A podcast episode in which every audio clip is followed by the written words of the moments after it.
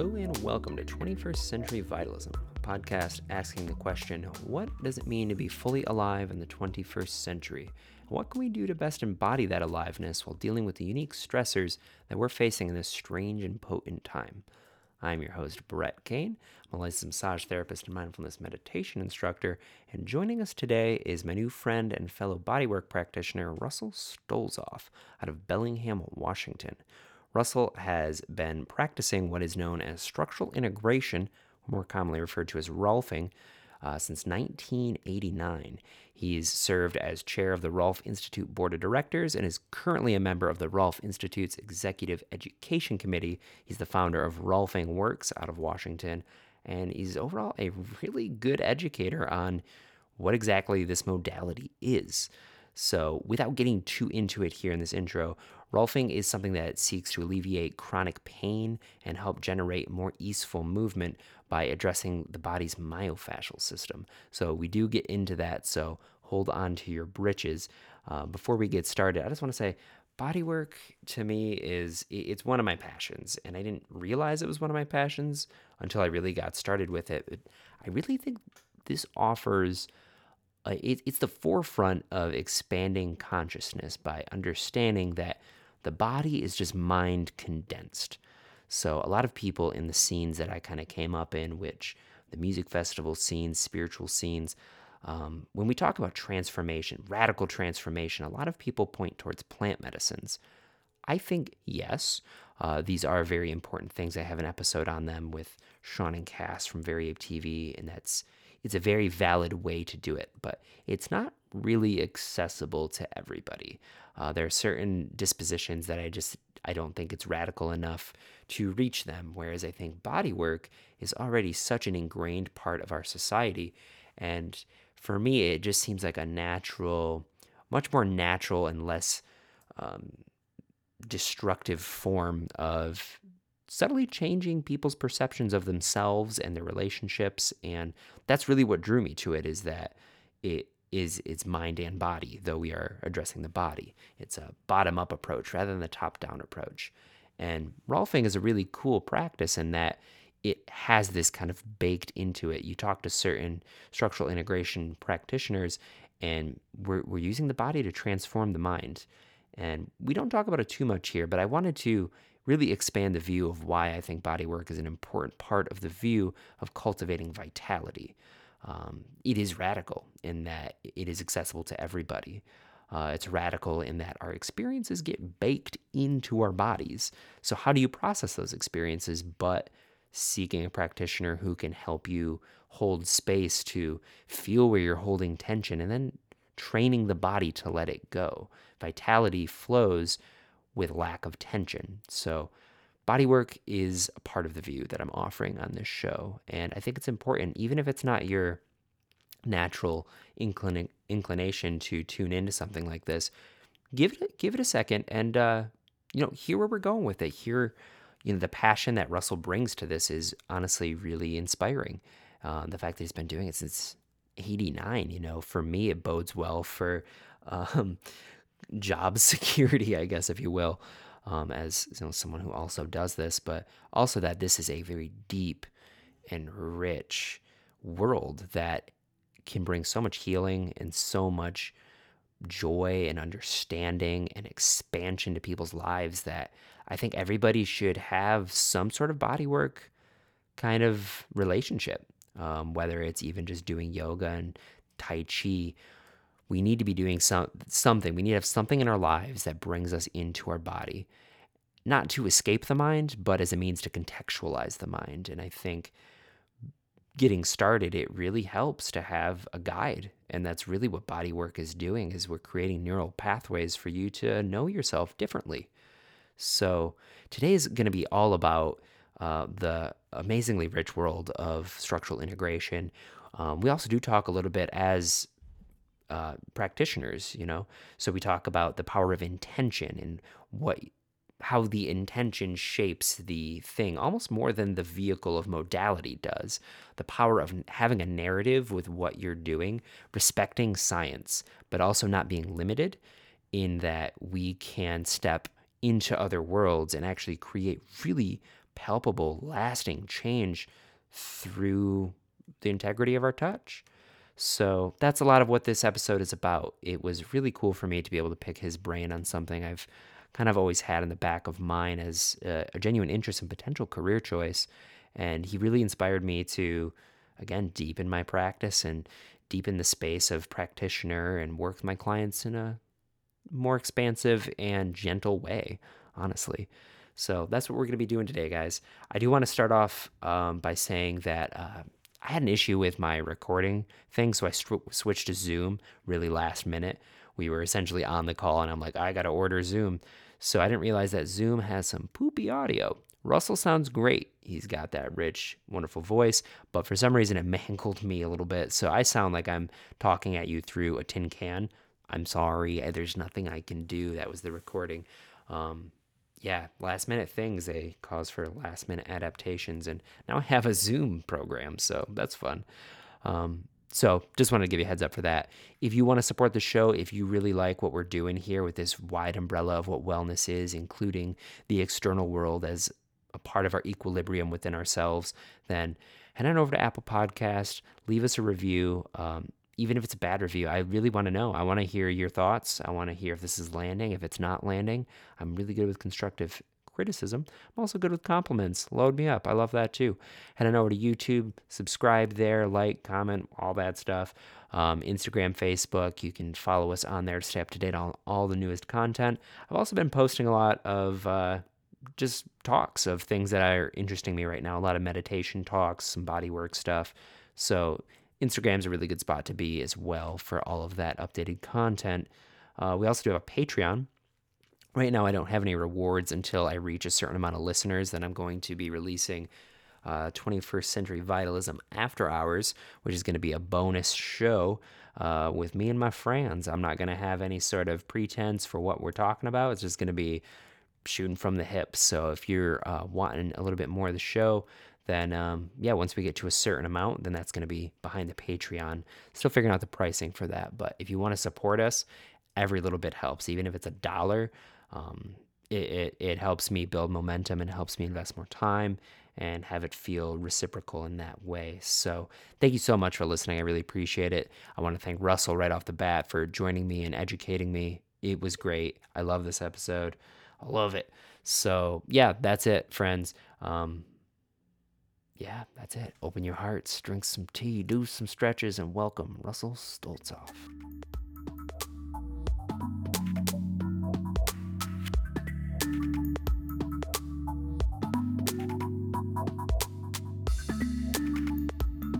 Russell, hello and welcome to 21st Century Vitalism. I just want to start by saying thank you so much for giving me some of your time. I know you're really busy, so this really does mean a lot to me.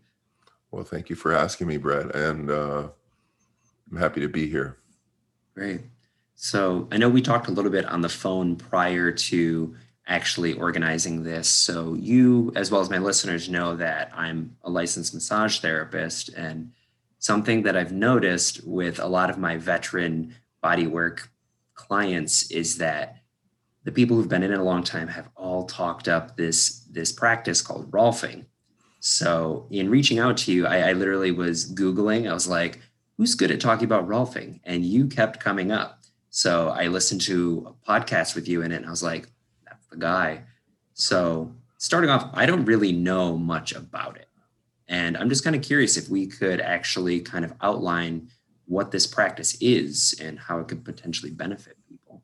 So wherever you think is maybe the best place to start with that, I trust you. Yeah, uh, the, the practice and I'm glad that you use the word practice because it really is a practice. And I, I would say that, well, first of all, I just want to say a little disclaimer because Rolfing was is the original form of a type of body work that is known by its generic term structural integration. So when Dr. Ida Rolf created Rolfing, developed it back in the 19, I would say, really around the 1940s and 50s. She didn't call the work Rolfing. uh, it was called structural integration.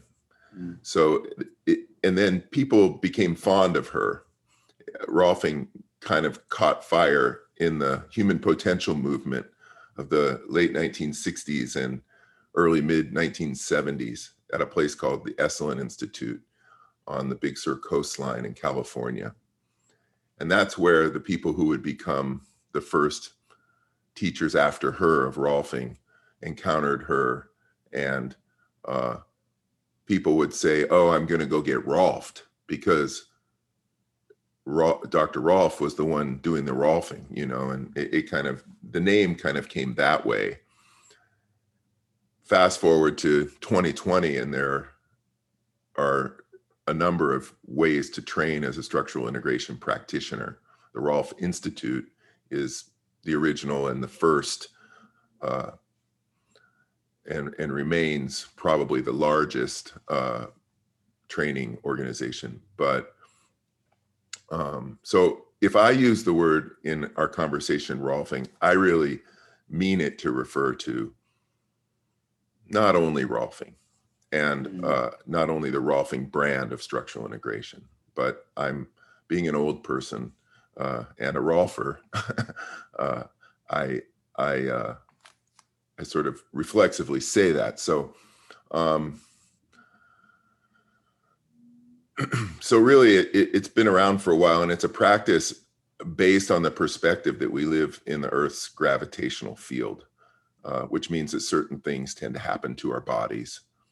Um, and Rolfing is a way of dress, addressing those things. Maybe most fundamentally, uh, people tend to get compressed over time and twisted uh, gravity and other things, behaviors, moods, emotions, experiences, they tend to uh, sometimes cause us to get uh, disintegrated physically as well as in, in other realms. And uh, Rolfing is a way of decompressing and untwisting the body uh, by helping all of the major weight bearing segments align better to each other, which helps to balance the body better in gravity that we all it's constant force. We're hardly we're not really aware of it. Um, and and that helps us to move better and and and ultimately just have a better lived experience in our in our bodies um, so that's the and the way that we accomplish that is by working in this web, this endless web, as it's been called, of fascia that is both seamless and ubiquitous, pervasive throughout the body. It's it's just starts underneath your skin. It go it penetrates all the way into your bones. It surrounds and folds, compartmentalizes everything that you can think of as a structure or some anatomical thing in your body, fascia is surrounding it and probably penetrating it. Um, so, and that, and and and Dr. Ida Rolf made fascia the centerpiece of Rolfing when she developed it. And as most people have heard now, fascia has become a popular thing, you know, some 70 years later. Um, but Rolfers have been working and uh, with fascia manipulating fascia to get the body to uh, realign and and be more at home and in harmony with Earth's gravitational field, uh, and help people move better uh, for you know for a long time. So that is the and that is the practice of Rolfing. Mm. That's yeah, that sounds about right. Um, I, I haven't studied Rolfing extensively, but I have studied the myofascial system kind of extensively, and namely the part of it that is that I've heard that it's the most neurologically dense part of the body, that there's 70% more nociceptors in the myofascia than there are even in the muscle tissues themselves. Is that true?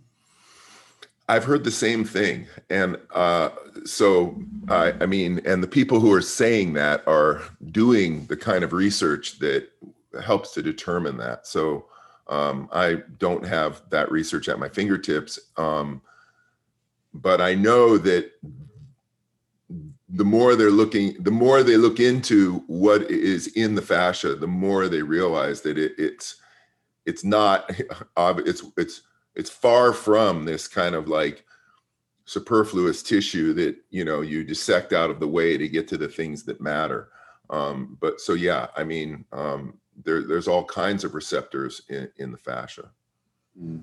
So why is it that a lot of western medicine and um, like physical uh, therapy and stuff kind of disregards the fascial system it seems like I, i've talked to a lot of trainers and other people who are in the healthcare field. And when I bring up like myofascial studies and some of the ideas behind it, I always get like the deer in headlights look. And a lot of people are like, I've never even like thought about that. Is this being taught in like mainstream education right now, or is it slowly making its way, or why is there that weird tension? Uh, you know, it's a, it, I, I don't have the definitive answer to that question. It's a great question. And I have a couple of thoughts, and my, you know, the first one is that it's just a historical artifact. Um, you know, you start doing something some way, and it's not. It, it kind of works. It, fall, it it develops its own internal logic, and you don't look for other answers. You know, your curiosity kind of ends there or something, or or or to the extent that it remains, it follows the line that you're on. And so mm-hmm. it's it's only been probably in the last 15 years or something that the that the fascia research has started to open up the realities that we're discovering. Um, and I think that the educational systems that have been in place for a long time in the medical field, which is I think what you're predominantly referring to, even if you're talking about physical therapy, that's a that's a branch. It's a it's a branch off of the the medical field. I think that um, th- that those things are. It's just an artifact of the way that they've always looked at it, and then you know the kind of. I, I, mean, I have no no bones. Um, it's not totally true, but you know, I, I have nothing against the medical field or doctors. Um, you know, I, I believe in them and and trust them with my own body, but I, you know, the perspective is limited, and and part of the problem is that along the way they've be, they've gotten to be the sort of arbiter of all things body related, you know, the ultimate authority, and so we all turn to them to um, to for to know what's real. Um, fortunately, there are doctors now that are involved in fascial studies and and starting to uh, develop uh, our knowledge and spread the knowledge that that they're that that's being discovered. And um, so that so that's a really good thing. Um, and I think that you know it flows from there. Yeah, it almost feels like there's like a momentum of scientific advancement that kind of maybe potentially gets in the way of it seeing new potentialities. Because then if you like take in this thing like oh like this myofascia is this continuous web that one point affects all the other points it causes a lot of like we need to regress and like re-examine some of the base structures and it's like that is so much more work you know so it almost seems easier to just kind of bulldoze that and like until it reaches critical mass then it's like, oh, now we have to look at it, you know. But there's kind of this like line momentum that goes forward, and I, I yeah. feel like, yeah, there, there's a lot of problems. I mean, the the, the other problem is that you know in science, uh, until you can prove it, it's kind of not thought to be real, and um, you know, but you know, the, a lot of scientists will say, well you know there's all kind of things we know are real then we can't prove it through science. Um, and i think rolfing and things related to rolfing and body work and things that essentially we're doing from the outside of the body that we can't really see the effects of of what we're doing um, we can't prove it um, we don't really ultimately we really don't know what's happening. And and so we're enamored of these tissues and we're kind of trip you know tripping out like oh wow you know fascia's everywhere. And you know and and isn't it cool? And like i think we can feel it but we don't really know if we feel it. And it, it's it's really um it, you know and ida ida rolf was quite clear about this uh one of the quotes i like to share with my students is uh, from a something she said that she said you know when you're when you're rolfing you not only think you're in a morass you are in a morass mm. and and then she goes on to say that essentially what she's trying to do is to teach rolfers to just pay attention to what they can see and feel and the relationships between those things and to try and improve them um, eh, you know that that's and that that's an inherently insecure uh, process. Like mm. you really you're never really sure. And so science doesn't like that.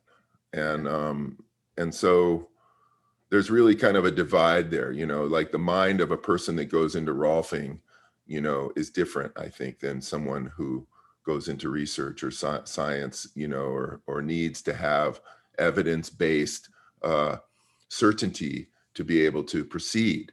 Um you, you know if if we required that we would never put a hand on anybody I think it also points to a really important aspect of body work that I always try and distill into my clients is that the subjective experience is a very primary and important aspect of what body work is. Whether or not we can fully articulate it into words, if you have an experience of deeper levels of embodiment, understanding, that's what we're doing. You know, if you can change the way that you feel within your body, then th- that's healing, you know. So I, I really think it's important in between that that space, you're able to actually create an experience that they carry with them forever.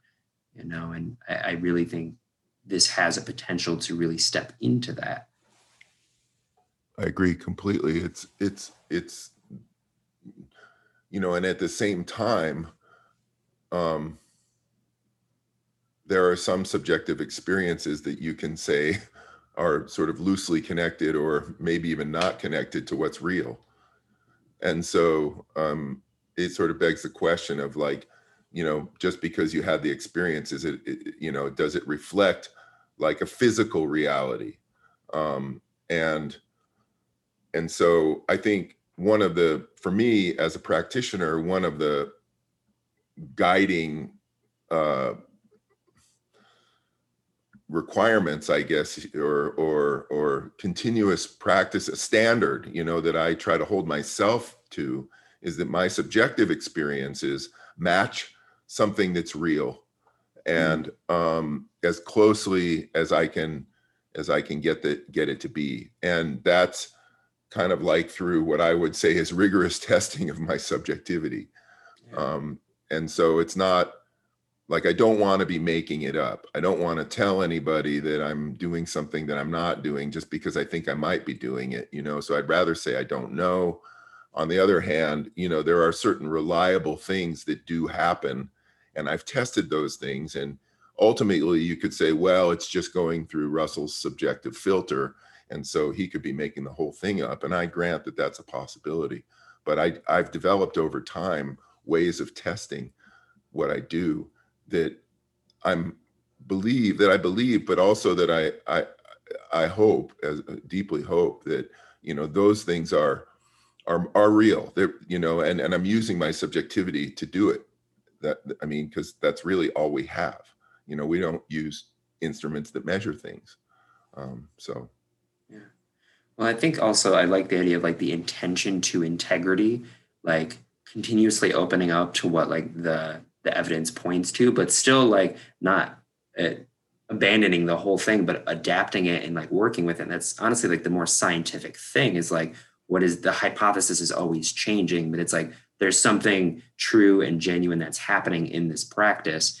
We don't entirely know what, but because we don't know, we're open to, we're open, you know, so we're actually more receptive rather than like closing down. And I'm sure, you know, after the 30 years of you doing it, you've had incredible results with probably hundreds, if not thousands of people. So, you know, this has a place in the the marketplace of wellness and absolutely. It's very, very valuable. Once you, you know, once people start, you know, we might be obscure but once people understand that structural integration is a thing, they find a practitioner and they feel what it does for them, uh, you probably have a client for life. You know, not not that you work with them all the time, but that they know you're in the community and they can access you when they need you, and that what you do is something that is uh, not offered by a lot of people. So. Yeah. And I mean, honestly, all the clients that I've had that have had that work done revere it. Like that's like their benchmark. And then I'm always kind of like, well, dang, I'm probably not going to be able to meet that. But uh, I'm glad to hear that it exists and they had these experiences. So I'm kind of curious, what what exactly is it? You know, we've kind of talked uh, is addressing the body's relationship to gravity, how it's constantly compression compressing, but how do you actually work with that that foundation and like what does the session look like? Well, the sessions look more like a massage therapy session than they do, say, like a chiropractic session or something like that. If I was going to compare uh, to commonly understood, you know, something that people might have an image uh, in their mind about. Um, in Rolfing, especially at the beginning of of a Rolfer's uh, years of practice, their Rolfers are trained in a process that uh, treats the body systemically as a whole, but addresses certain relationships in each of uh, a basic each session that comprises a basic series. And the basic series is usually about 10 sessions. And that's how we train rolfers. And essentially when in the training process we what that does is it helps people you know out of the sea of possibilities of what you could possibly do when you put your hands on somebody you know in this session, you're going to look at these relationships. And then in the next session, you look at, at, at different relationships. You're still trying to see the whole, but it's, it's, uh, it, it helps you because the whole is overwhelming, you know? So it's a, it's a way of, of reliably, um, progressing through, uh, to, to address the various strains and, uh, restrictions and uh, places that the body needs, the structure needs to be uh, adjusted. Uh, and and essentially what we we tend to do is we work we tend to work on fascial density, um, places in the body where the structure is compromised, uh, the structural relationships between segments are compromised by density. Um, and then we, but we start at the outside and we organize kind of layer layer by layer, if you will even though you could argue that there are no, not really distinct layers in the body. We start at the outside and then we work our way in. We kind of organize uh, our way in. So the first few sessions, we're kind of covering the body's surface. You know, we're looking at issues of like breathing, uh, spatial relationships.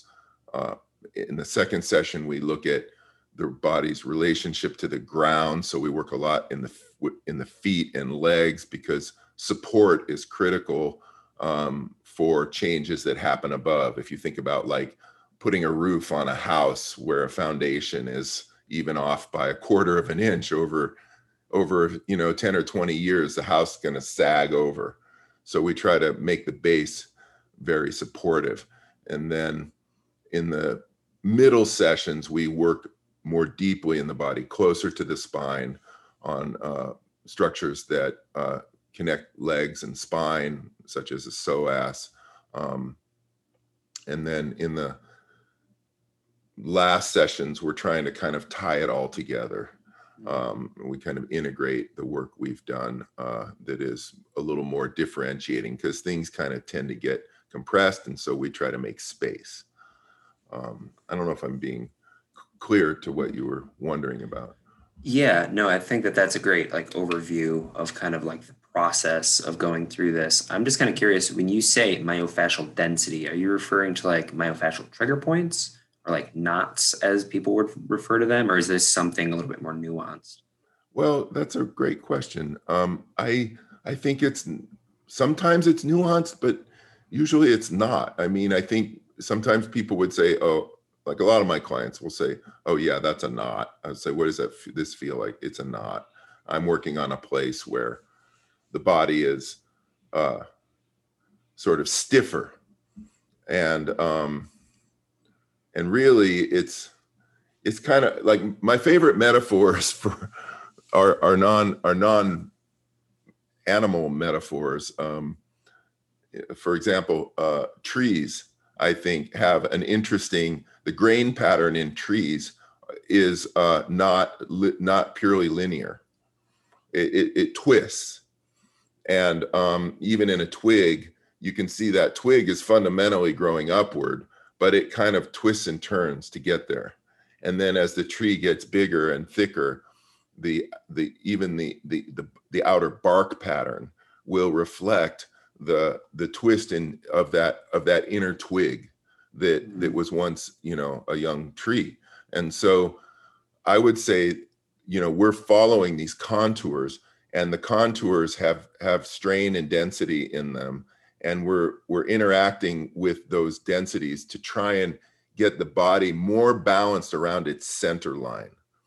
And the center line is not an anatomical uh, structure but it's it, it, it's it's the the symbol of of gravity itself that runs through us you know? So maybe in physics you would call that the center the center of balance and, and there's some relationship there with the center of mass but so we're trying to balance that that the body around its center mm. that's interesting so when we're talking like physiologically speaking, like that density, like what is it that is physically being getting dense and like what is that process of smoothing that out? Do you know like the That's a uh, another really good question. I think that, you know, for one thing, the fascia so in the muscles the muscles are surrounded by fascia but then if you go into the bellies of the muscles I- indeed every fiber of muscle has has a much finer substance uh, connective tissue fascial substance around it. Um, so it's really it really is like this web and and and that stuff that collagenous fibrous matrix of tissue that muscles are embedded in uh, has an ability to thicken itself in response to strain. So if your weight is not transmitting cleanly, I would say, or you know, close to its center, the center of of, of the mass, then what happens is the fascia bolsters it. mm, And it doesn't do this in, you know, usually over a long, it happens in in, a twisting way. Um, because that's really how the body is. It's not linear. Muscles are not straight up and down. They, they nothing is straight in the body. So there are places where it gets thick. Mm, and and that's where and so i think that that's part of the reason anyway that we get these thicknesses. Now you, to your other question uh, which is what's happening when we're interacting with it. Um, it's not totally clear. Um, you know, there we used to think that we were sort of ro- what I call rolling out the dough. You know that that we were actually and and it, and I think Dr. Rolf believed that that we were uh, lengthening, actually lengthening the the the the tissues, uh, the, the fascial tissue itself. Okay, then 20 uh, some years ago, uh, uh, Rolfer, who's become famous now as a fascial scientist, his name is Robert Schleip, did some experiments that showed that there's no way that we can deform fascia um, enough to uh, account for what we see and what we think is happening uh, according to that uh, hypothesis that we're rolling out the, the dough um, and lengthening the fascia. Uh, and so then what happened was that we started looking for other models, and um, and we're still doing that. Uh, and some uh, and so then what and then with the advent of the nervous system you know there like over the last 10 years or so i would say you know the brain became you know this kind of re- started receiving a lot of focus and everything in the body was thought to be an output of the brain and you know eh, eh, not not just pain and so you know body workers rolfers started saying well we're just interacting with the brain and we're not really changing anything in the physical structure. Uh, and you know, and and that's a perspective too. Uh, and then there's this issue of like the way that fascia mediates fluids in the body, and so because there's a uh, an extracellular matrix that is uh, the fascia is within two, and that can uh, take various has various densities and viscosities to it. So there's some thinking that maybe what we're doing is we're influencing the way that fluids flow around these places that we perceive are dense um, and that we can encourage them to flow better. I happen to think that that is at least a piece of it. Um, and then there's this French doctor, he's a hand surgeon who's been popular at uh, the fascial research congresses that have happened uh, periodically over the last 15 or so years. And and he has some videos that look under the skin. In fact, one of them is called Strolling Under the Skin. His name is uh, Guimberteau. And he puts a camera in, and it's the, as far as I know, it's the only live kind of in situ view into what is the living fascial matrix look like. And it's really remarkable. I encourage people who are interested to go see it because those and and he's in the first layers of fascia under the skin. So fascia has many forms and densities.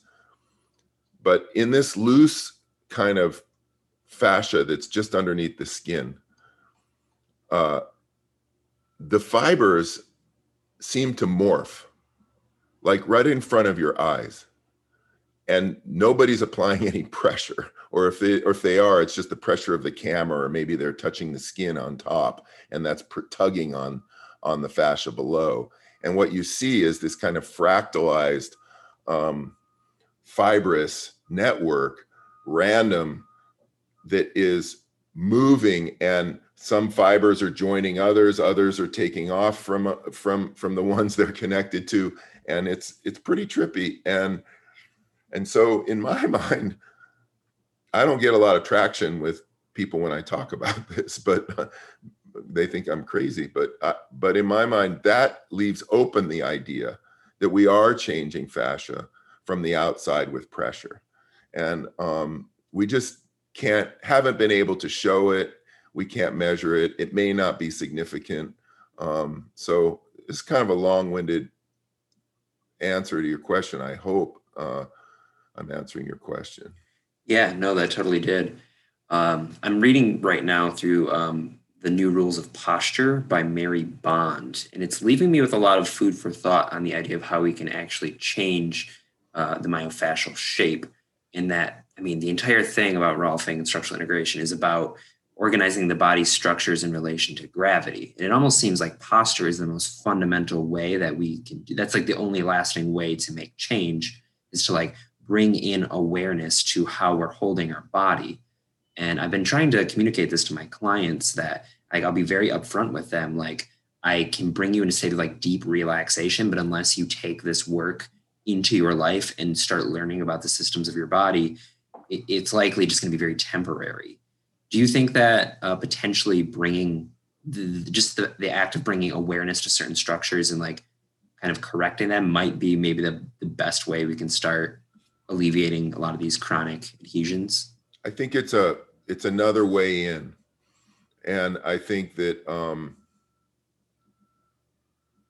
and you could say you could even say that all we're doing when we're doing body work or maybe not all we're doing but a big part of what what we're doing is we're helping bring people's awareness to places in their own bodies so that they can respond to how they are and mm. and i mean by how they are i mean like how they are right there where you're touching them so it's like every touch every sort of touch intervention can become like an invitation to the client to respond in a way that increases their ability to live more in those places uh, and to move differently in those places. And I think that you know when you you can uh, so you don't have to do that through touching. You can do that through educating about movement and that's what mary uh, mary bond does very expertly. And and she um and she's taken these a lot you know mary's a rolfer and um but she's focused on movement. And there's a branch of of rolfing education called rolfing movement integration and that is kind of the more functional aspect of uh, of of rolfing where we look at awareness you know how to move awareness of your body through movement awareness of your body in movement awareness of the space that you occupy how you occupy space and and what you do in your body. Um, sort of habitually and and and you know where there's limitations how how you can open up possibilities. Um, so i think that it all goes together. Um, some you know and i think it some people prefer to work more on that end of it and some people pref- prefer to work more on the sort of hands-on manipulation and some rolfers uh, combine them quite effectively. Mm-hmm. uh, so but i think your your your orientation toward your clients is is exactly right. You know there has to be i mean it's one thing to have a, a feel good experience. You know it's another thing to be seeking to change something that is uh in a more lasting way. And um you know so that that's that's kind of in rolfing we talk about you know three paradigms one is sort of uh uh the uh you know the um relaxation paradigm which you could say maybe is like the spa massage. You know the other is corrective uh which is more like um you know we're trying to fix something maybe orthopedically someone sprains their ankle um uh, and then and then the third paradigm which we endeavor and aspire to, to to work in is is what we call the holistic paradigm which which says well yeah you sprain your ankle but really you know that has meaning through you, that it's propagated through your whole body. In fact maybe you sprained it because you were off balance in the first place. And and anyway even if that isn't the case and you sprained it you know it's going to have an effect throughout your whole system. And uh and and there's also different layers to that whole holistic view which you know includes the more uh, psychological and and uh, dimension as well so um so yeah i mean i think we want to help people change you know and we want lasting change Where would you say that you find yourself in that three different paradigm thing? Are you approaching the holistic way as well with your clients? Do you try and take that sprained ankle and go deeper into their experience, or do you kind of prefer to do the hands-on, or where are you at with that? I'm I'm pretty, you know, I I'm a uh, I'm a hands-on guy. I I mean my my first experiences with rolfing were direct, fascial manipulation, uh, changed my life, and made me want to be a rolfer, and that is what I've spent, you know, the last 35 years trying to get better and better at it every day. So I also if if I really look at it, I think what drew me to rolfing was I love beau- beautiful movement. Mhm. And so you can't really separate these things.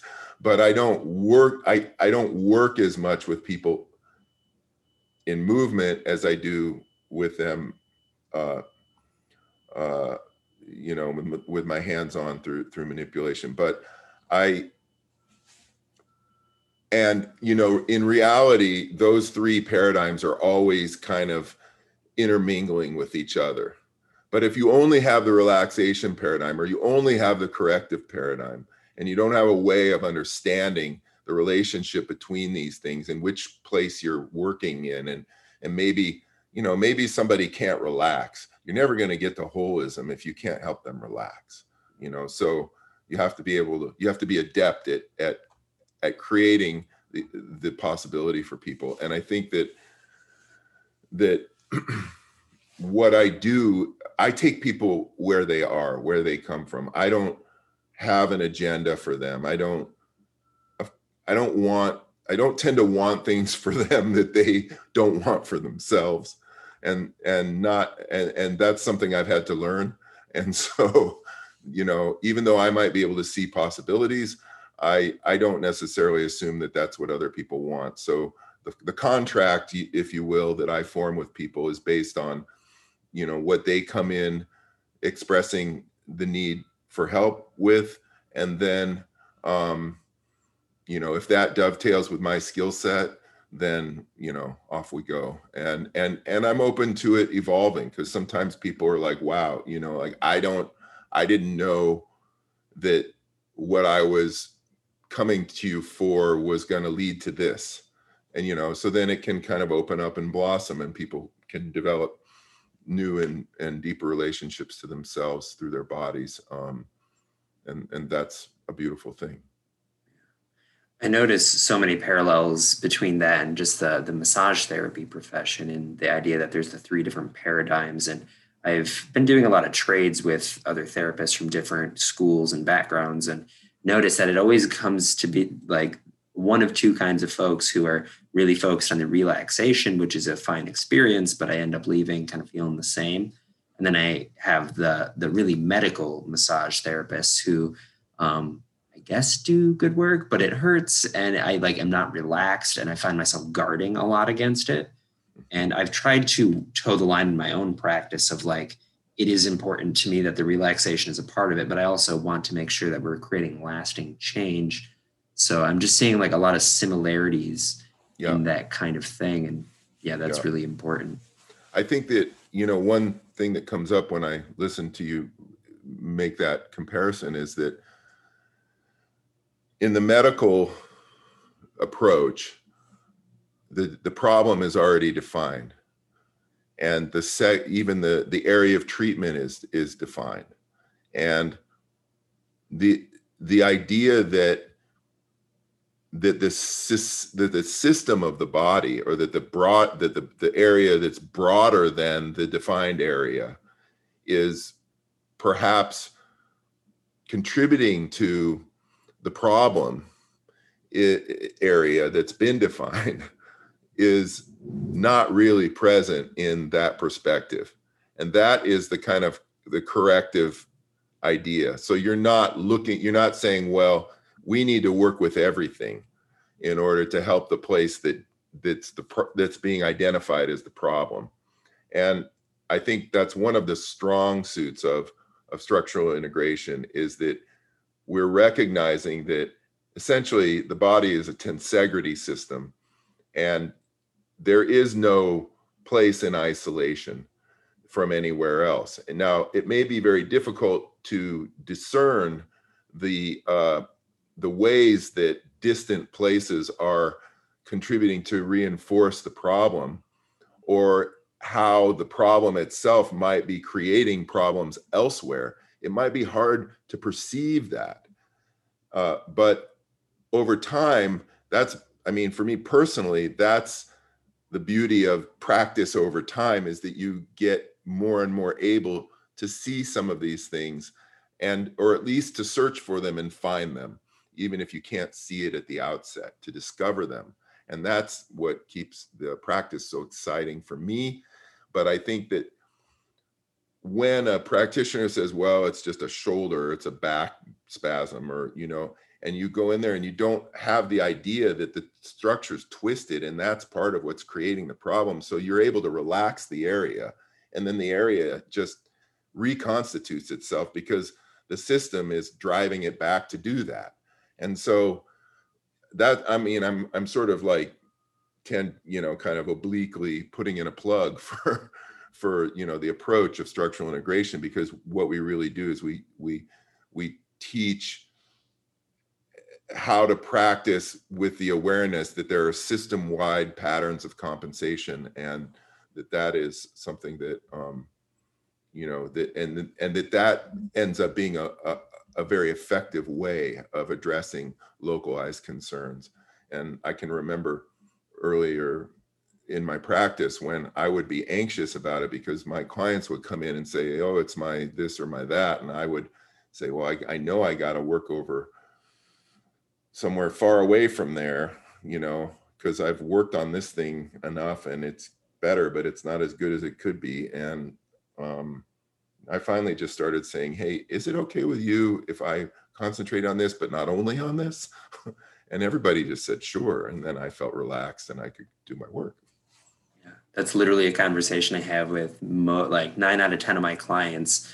I mean, they come in with like the upper cross syndrome going on and all these issues. And I'm like, well, there's also like the aspect of your lower back, which goes into your glutes, which goes into your hamstrings. And exactly. Um, at first, a lot of people, I can see some people like hesitation. They're like, this is the thing that hurts. I'm like, that's a, a symptom of a set of conditions you know so by addressing like the entire body wide set of conditions we're able to actually over time it's a more holistic rather than fixing it from the top down we're fixing it from the bottom up.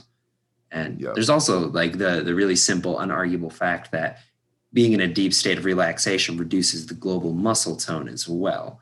So i, I i've had a lot of massages from folks who come in with the idea that they're going to fix something and you can feel that intention like communicate through their hands there's an issue here. And then they they drill it and they drill it. And the rest of my body is like tensing up around it. So it creates this like weird like you relax that area but the rest of my body is tense now. And you feel pinned. You know yeah. you feel pinned yeah. to a spot.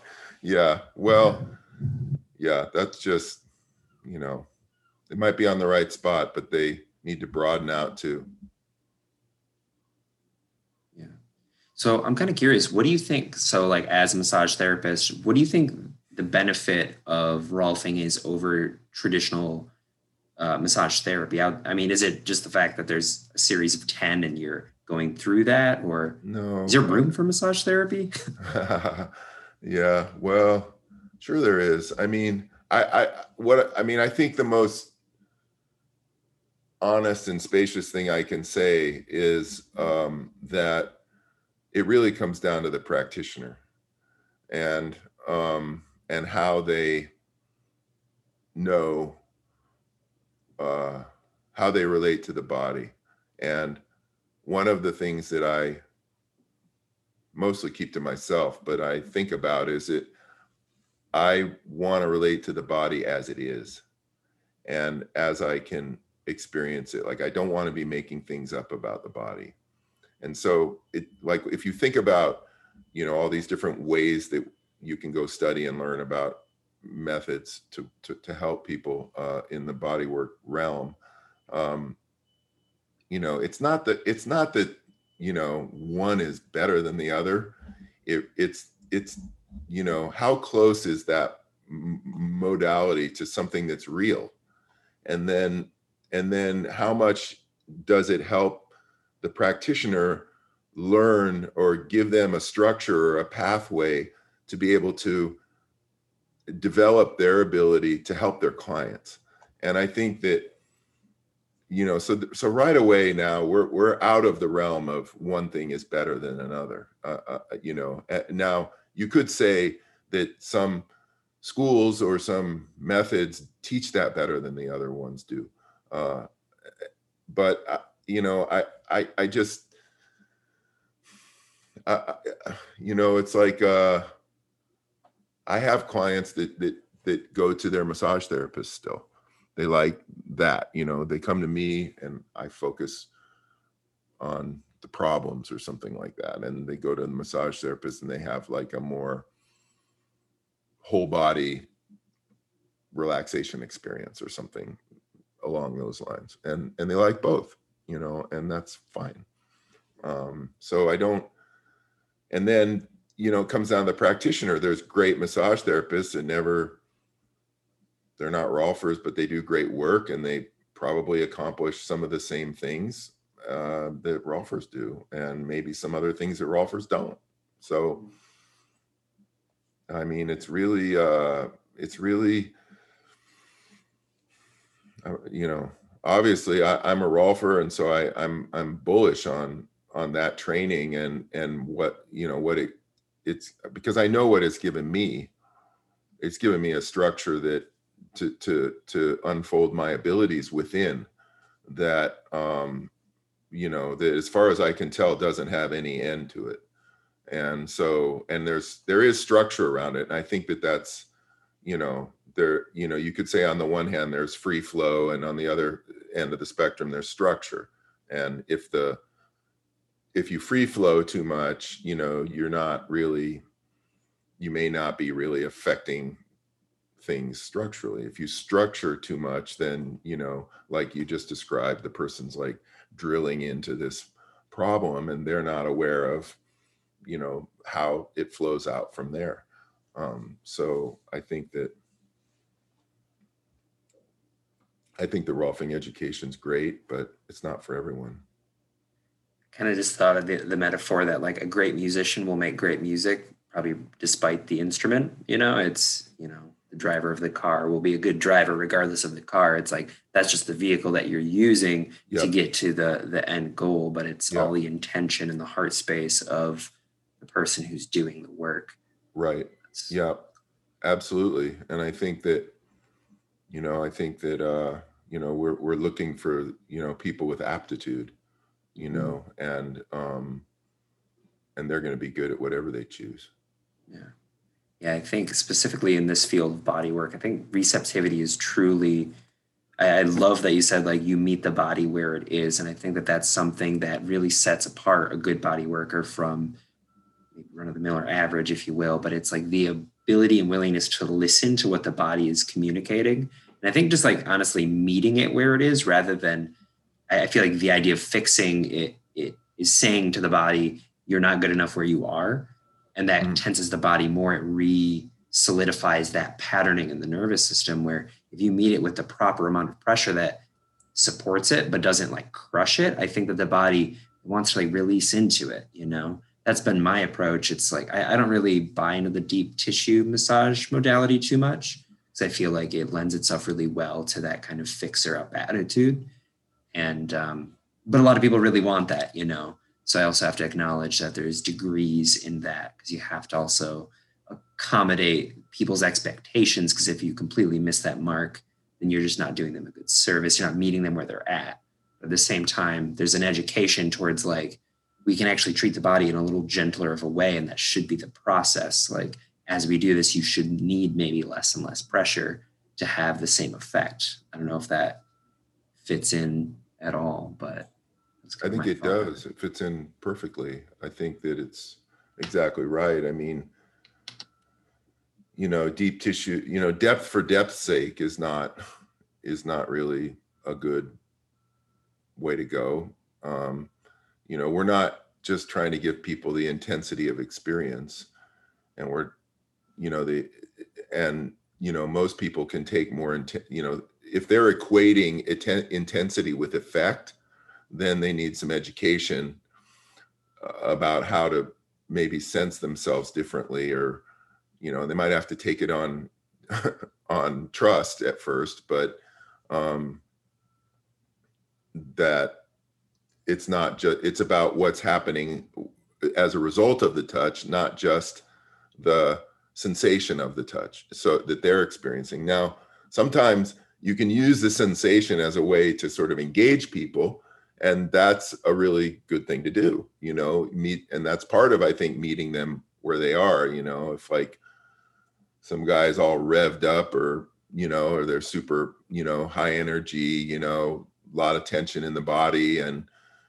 you know and they they won't sort of register that you're entering their world until you match that level of intensity with your pressure. You know if you sort of stay on the outside of that and kind of go well this is where i feel and you know and i want you to come meet me here they're going to be like what are you talking about? You know so um and then other people you just can't you know they're already kind of out there and they're super sensitive and you you know so it's really about like it, it's really about knowing what you're going after and and not so much about the level of pressure um because um you know that's not my, at least in my in my uh practice that's not the goal. The goal is sort of the pressure is a means to accomplish, you know, the intended effect. Uh, and you know, it's interesting. Uh, a lot of people don't, you know, don't want to have a narrative. a lot of practice. It's important, I believe. I guess is one way to say this better. Is that I think it's important for practitioners to develop a narrative about what they think their work is doing and what is happening when they're doing it so that they can if they were to be asked why are you doing what you're doing right now you'd be able to tell them uh, your client or tell yourself maybe more importantly um, and that's not always so easy because we can kind of get lost in the doing of it and uh, but i think it's a good skill to pay attention to I I totally agree. I think that that's a really wonderful way of kind of kicking the tires of the vehicle that you're driving. You know, you got to like test it out a little bit, but you got to have faith in what you're doing too. Because if you don't, that's going to communicate through your confidence. If you don't know why you're doing something, that that communicates. That's the rub in, when you're first getting started, you know, especially and and earlier on, you know, like it's hard to have confidence when you don't have experience.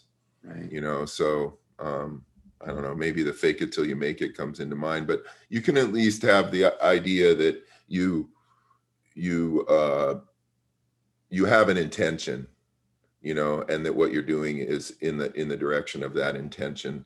Um I think that's one of the beautiful things about Rolfing is that it teaches practitioners a way of being effective before they can fully understand how it works. Yeah. And so it gives you like a it's not like it's not a protocol, but it's as I said, it's a progressing list of territorial kind of considerations. And that helps get you in the ballpark. And then and and people's bodies will get better and you'll be like and and, do, and practicing that over time gives you the the understanding of how how the body is and how it works and, and it kind of unfolds for you in that way and i think that that's a really beautiful thing. It's like you couldn't probably go to school long enough to to learn that way. Yeah. It's kind of like um the teacher in this case is always the student you know like the practitioner. It what like the feeling that I'm getting with Rolfing, I mean, honestly, all body work is like we're really uncovering aspects of ourselves through the shared space of working with clients. And like that is the never ending unfolding, which actually deepens our ability to affect change, is because we're affecting change on ourselves. And that's what the space is. Both are kind of transformed.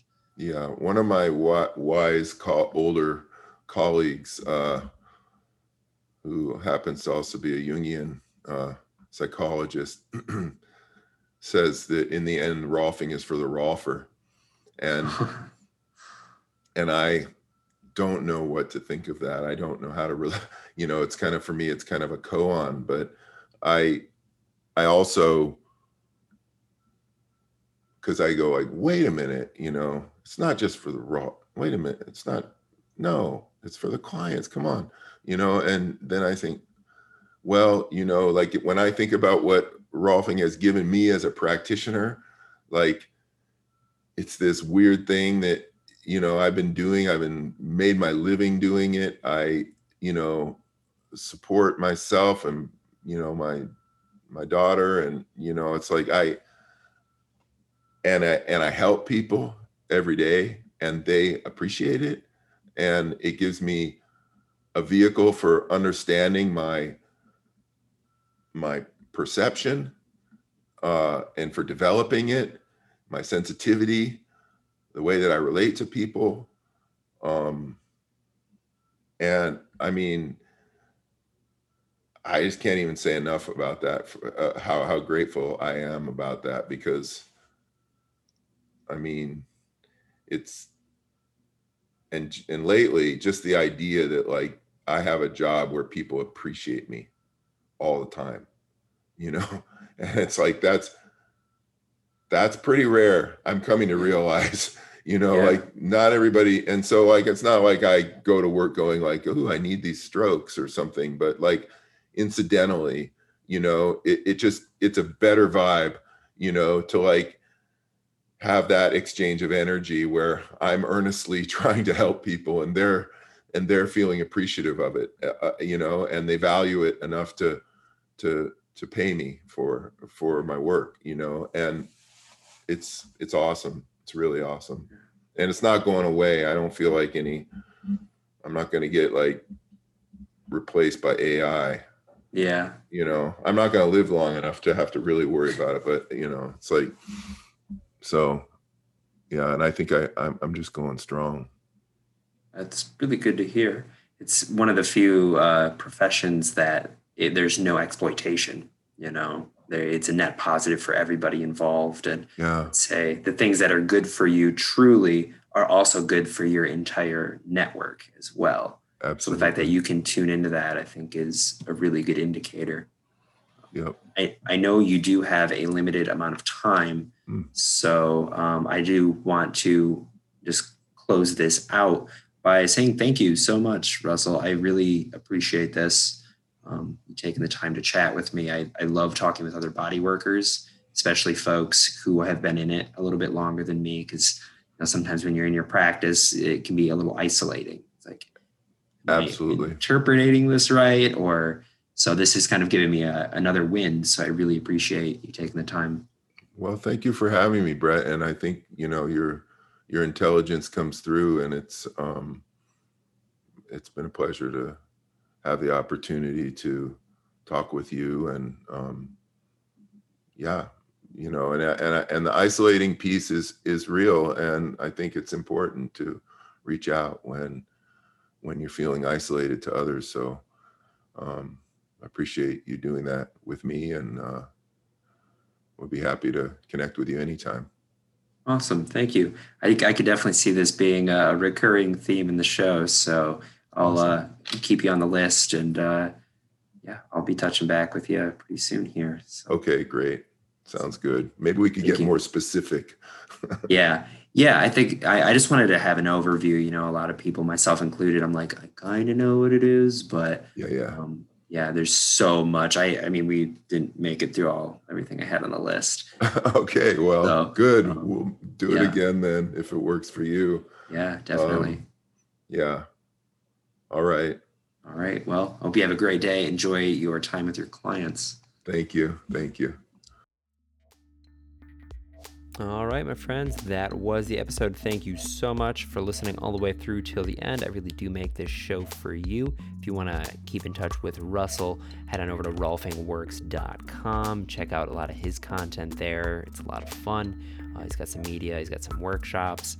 Um, and yeah, uh, tune in in two weeks to sit down with the ineffable Michael Garfield as we talk about finding balance on the brink of collapse it's kind of a leap in content, but that's what we're all about here. It's a wide umbrella, and you should probably know what to do when we're facing, um, you know, climate change.